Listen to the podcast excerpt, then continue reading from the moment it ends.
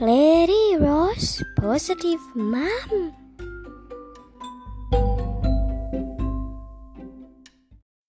นิทานเรื่อง ลาแบกเกลือ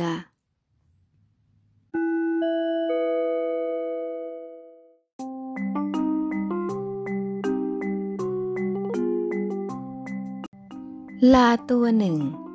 ถูกเจ้าของใช้ให้แบกบรรทุกเกลือเต็มหลังมาจากริมทะเล ในระหว่างทางกลับบ้านนั้น เจ้าลาต้องข้ามแม่น้ำแต่ว่าบังเอิญเจ้าลาลื่นล้ม เกลือที่อยู่บนหลังลาทั้งหมด ละลายน้ำไปซะมาก เมื่อเดินทางต่อไป มันจึงรู้สึกว่า หลังของมันช่างเบาสบายนัก พอครั้งต่อไป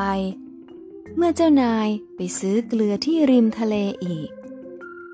พอมาถึงแม่น้ำแห่งเดิม เจ้าลาก็จะแกล้งลื่นล้ม เพื่อจะได้ไม่ต้องแบกเกลือหนักๆกลับบ้าน พอเจ้าลาทำหลายครั้งเข้า เจ้านายของลารู้ทันอุบายนั้น จึงได้พาลาไปซื้อฟองน้ำในครั้งต่อไป เมื่อฟองน้ำมาแบกอยู่บนหลังของลา เจ้าลาก็รู้สึกไม่ค่อยหนัก แต่ว่าพอมาถึงแม่น้ำเจ้าลาก็แกล้งลื่นล้มเหมือนเดิม น้ำได้ซึมเข้าไปในฟองน้ำทั้งหมด จนชุ่มโชกทำให้เจ้าลาจำต้องบรรทุกของที่มีน้ำหนักเพิ่มกว่าเดิมอีกหลายเท่านัก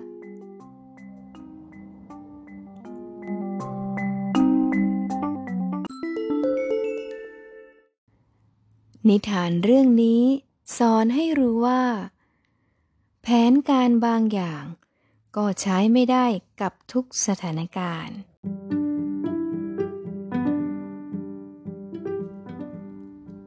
สนุกกันไหมคะเด็กๆ อย่าลืมเป็นเด็กดีของคุณพ่อคุณแม่นะคะ เจอกับเลดี้โรสในนิทานเรื่องหน้ากันนะคะ บ๊ายบายค่ะ